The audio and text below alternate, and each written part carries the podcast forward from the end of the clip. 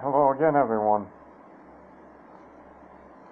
I got a lot of things on my mind, so which is probably the reason why my podcasts don't sound too good like they should be.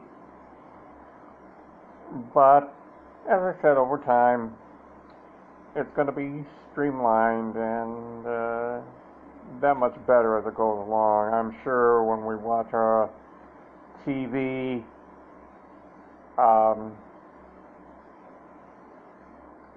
we come across a brand new show, and usually in the beginning, uh, the show or drama for that matter is like all over the place.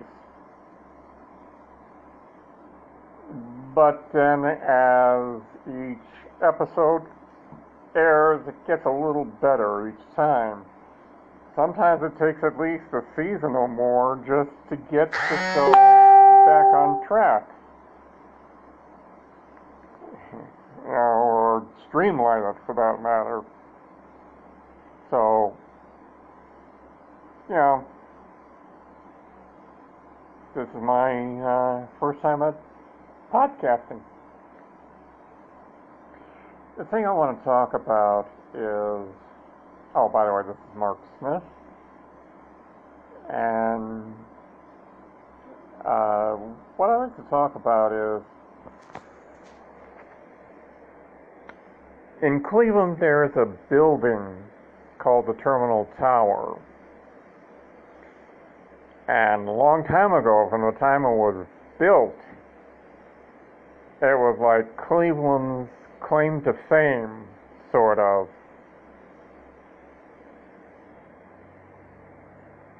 And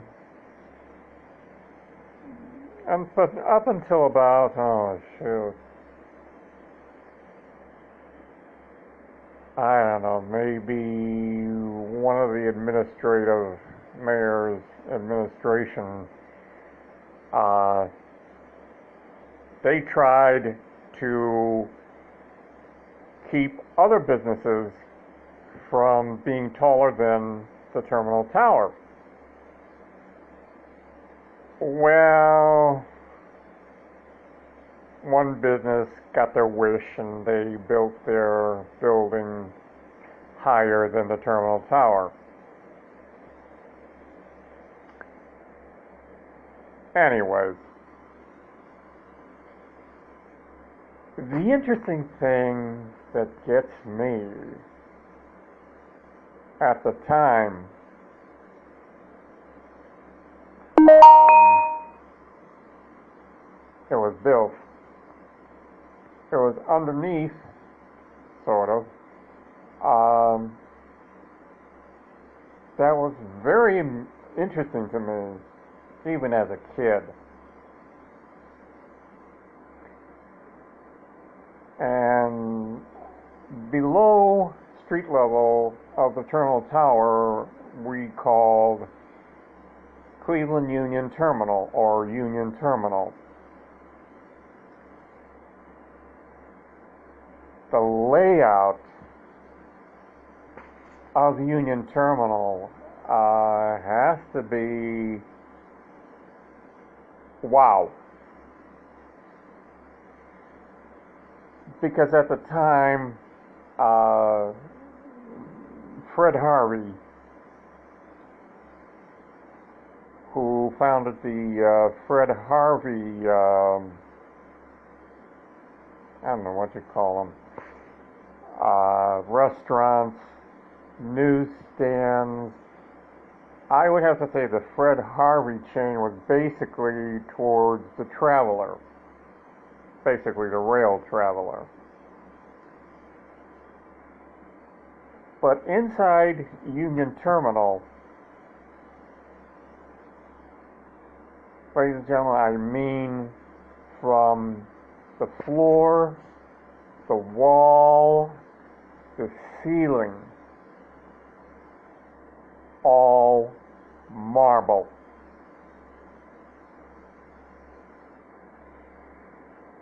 There were no steps to go from street level, at the time it was Euclid Avenue, there was no steps inside Union Terminal to go up and down on.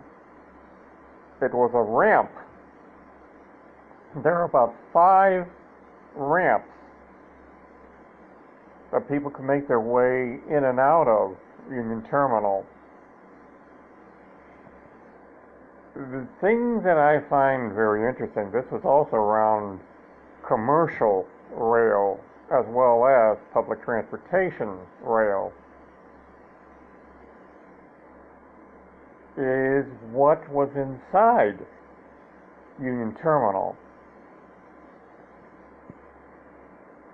Um, if you've ever been to Cleveland before it got overhauled and got renamed Tower City, uh, you understand where I'm coming from. It's really a hard one to describe because uh, of the layout. But um, Union Terminal had a Nunn-Bush shoe store, a shoe shine and repair shop, um, a newsstand, and off to the right side of this newsstand was where people would park their cars underneath what used to be the post office.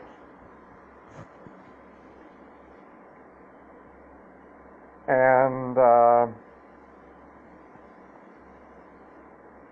where the shoe repair shop was, was a what was called a self delicatessen, which was really a, a mini delicatessen. And uh, Fred Harvey at the time really uh, put a lot of businesses in Union Terminal. Uh, there was like two newsstands a gift shop and snack bar, like in the center of it.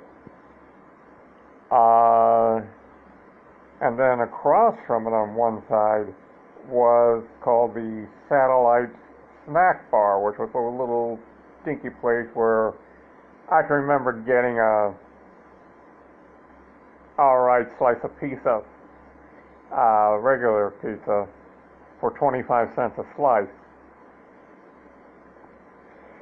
there were bakeries, two of them I remember, not owned by Fred Harvey. It was like Cassie's, and then it was Huff Bakery, then it was New York Bakery. Um, then Fred Harvey had um, a bar he called the Choo Choo Lounge. And there were always personal foot lockers in certain areas. There was even a bank inside Union Terminal, Park Federal Bank. I think that was an S&L. There was also a produce stand in the terminal. And um, let's see. They also had across from their gift shop on one side uh, the Acorn Room, which was a smorgasbord restaurant. And I don't really recall being in the Fred Harvey English Oak Room, but from what I understand, uh, it was pretty much just about everything was served on a silver platter, from what I understand.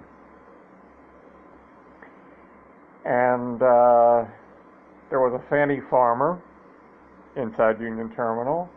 There was another snack bar, but this snack bar also sold ice cream cones year round. And there was uh, a uh, nut shop and of course, uh, photo booths, you know, four photos for a quarter. Those are the days. Um, there was um, a Higbee bookstore. And even Higbee's had in their budget basement revolving doors for uh, travelers to go in and out of uh, their department store, the Higbee Company department store at the time. And uh, I mean, um, well, the uh, Shaker Heights, the city of Shaker Heights, suburb of Cleveland, uh, had its own um, rapid transit, as we called it, rail cars, conventionally put. And so did at the time Cleveland Transit System, CTS. But Shaker Heights Rapid Transit was basically for all the business people that took the Shaker Heights Rapid to and from downtown Cleveland. It was basically for. Where with CTS, as we call it, Rapid Transit, um, was basically for the east side and the west side of Cleveland. Now in the 60s, I have heard so much talk about, oh, CTS is going to expand the west side where they're going to have the rapid transit go all the way up to the airport. I don't know exactly the year that they finally got around to doing it, but they did. And uh, long time coming, I'll tell you that much. There was a place where you would see like a teletype, and it would be where the train announcer would announce the train. Because kind of a, eh, couple feet away from the self delicatessen, there was the various commercial uh, passenger railroads and there was also the uh, ticket office, and there was also a USO uh, club in the uh, Union Terminal, and there was this I don't know what you call it, kind of a abstract mosaic-like wall mural and there was a barber shop for guys and a men's room as well. Men's room, as my dad would say, I want to hit a dog in the you know where with it. That's how disgusting that place was. Um, for something that was just uh, on the corner of Euclid Ontario, in the Union Terminal, there was a kind of a hallway where you could go to Guild Hall and Republic buildings. Um, which was like all the way over on Prospect Avenue. That was one area I really did not happen to like, especially in the winter um, there was like uh, doors on uh, Prospect Avenue next to the uh, Prospect Avenue entrance of the Higbee Company that led to Union Terminal. And my mother and I would go there, and the first thing that would greet us after we got off the bus was a cold blast of winter air coming off the way around West 6 up Prospect Avenue and talk about greeting you in the morning. Um,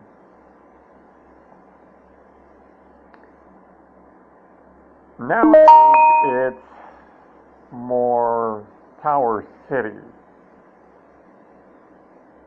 Um, it's a movie theater. Uh, they even have Carvel ice cream and some other stuff.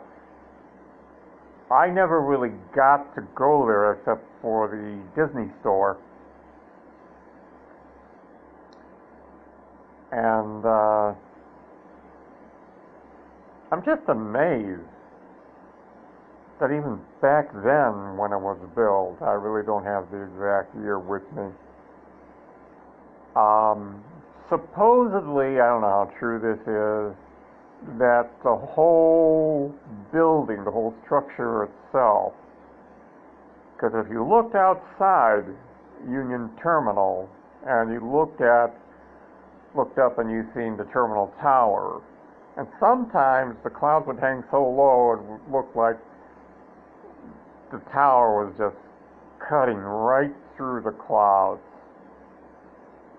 That's how low it would go. Um, the whole structure surrounded Euclid Avenue and um, Superior Avenue and West Third a little bit and uh, Prospect Avenue and Ontario.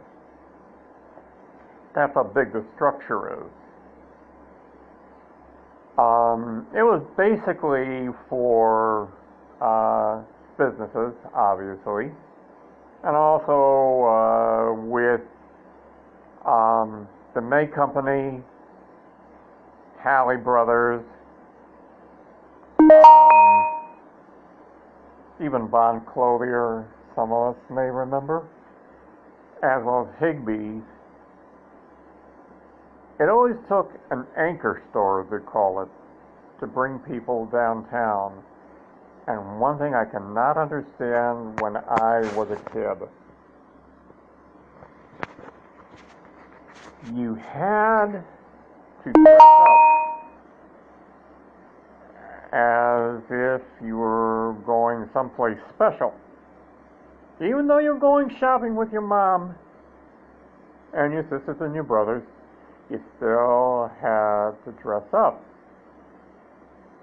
That went away about maybe mid to late 60s. Um, it was always like a main event for uh, for a kid like me. But uh, the many different uh, pathways, I guess you can call it. Um, I can remember one time the uh, first ramp to the terminal next to the Higbee Company. Uh, this is when the Cleveland Press evening newspaper was around. There would always be this young guy, and I don't know whether it was some kind of a deal between Fred Harvey or whatever. Uh, but this guy reeked into dimes like you wouldn't believe. And there were always these coin operated souvenir machines. I think it was like 25, maybe 50 cents get like a cigarette holder or a little uh, needle and thread kit. Um, they also built Harvey House, which was a restaurant. And uh,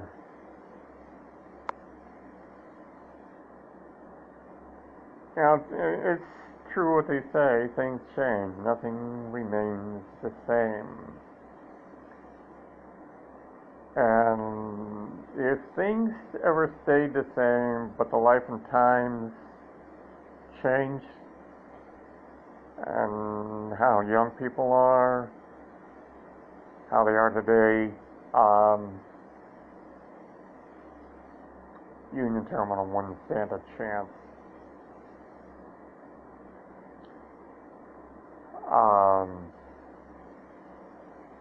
It's really a matter of days gone by.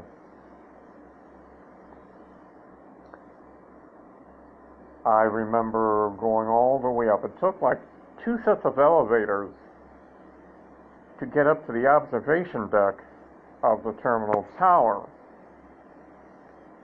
Um, oh, was that a sight? The original form of public square quadrants, and it's overhauled since then. On one side, and then when you went and you looked where the Cuyahoga River is, and then a little further to your left, you would see nothing but a ribbon of highways, a ribbon of many interstates, interchanging.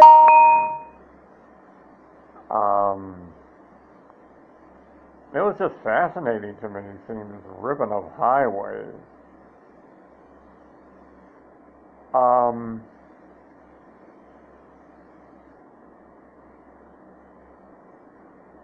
Well, there was a slogan that I believe it was at the time, the Illuminating Company. Um, I forgot how it went. I think it was like the Illuminating Company wanted to put an ad. I think it was in. I'm thinking it's the New York Times, decades ago. We're talking decades ago and I believe the people at the time said, okay, back it. From what I understand, the illuminating company did back it, and the slogan, the best location in the nation, stuck. Um, I see parts of uh, a little bit outside of downtown Cleveland getting decayed a little bit. Uh, hard to believe there are people who still believe they got a gold mine, even though it's not much use for it. Um, but anyway, uh, it was a very exciting time for me as a kid. I hope to um, organize something for Christmas. For Christmas, because uh, as a kid, you know, when you first believe in Santa Claus, uh, you can get excited. And in those days, you really couldn't care too much about what you got for Christmas. Because, you know, Christmas, gifts, you know. And uh, it had to be one of the most different and unique type and kind of cities to ever even have such stuff. Uh, the produce stand was a shocker for me, even to this day. Of course, that's gone by, but I mean, it's like I can imagine, you know, um, in general public transportation, you know, you want to pick up something uh, you want to buy a pair of shoes? Well, businessmen, that was basically Nunn-Bush shoes was for. Um, but, you know, want to pick up some fruit on the way home or way to work. Um, it was great. And it's a convenience too because, you know, if you, um, I somehow remember this uh, self uh, delicatessen, as they called it, did have a grocer's freezer. If you wanted to pick something up, like maybe a TV dinner or whatever, uh, you could on the way home. And uh, the Higbee uh, bookstore was a very interesting place. Very interesting place. Um, of course, the bake shop, fantastic. Fantastic. They were open for business as early as 6 a.m. I don't know how late they stayed open, but they stayed late. They stayed open late enough for, you know, basically the last straggler to make its way home or make its connection, put it that way. I can remember one time at the uh, Fred Harvey Acorn Room, the chef took a liking to me, and uh, he would always have on Fridays uh, one huge side of roast beef and uh, breaded fried fish, big fried fish. And there was one occasion that the chef made shrimp thermidor. Well, the old saying goes, live and learn as you go along. Well, this chef did. It went over like a ton of bricks. So he learned, stick with what works. That was my first taste of Waldorf salad. Fantastic. Fantastic. Um, and the satellite snack bar was good too.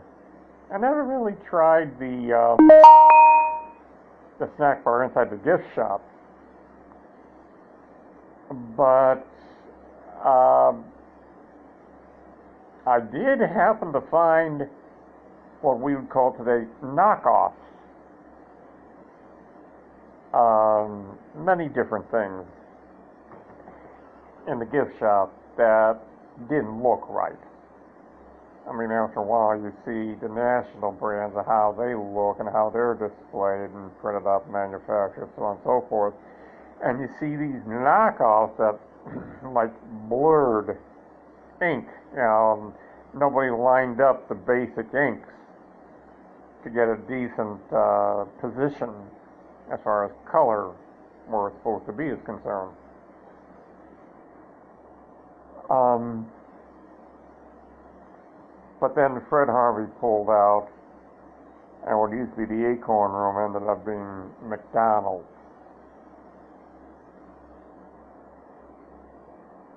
And things slowly faded away.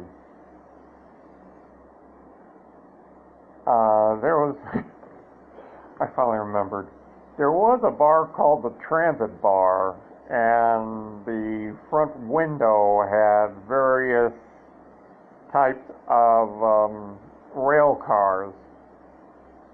And of course, very dimly lit, normal. There was also a bank, and I forgot what the name of the bank was. Probably was National City at the time. But uh, you really made your connections, both commercial and public transportation.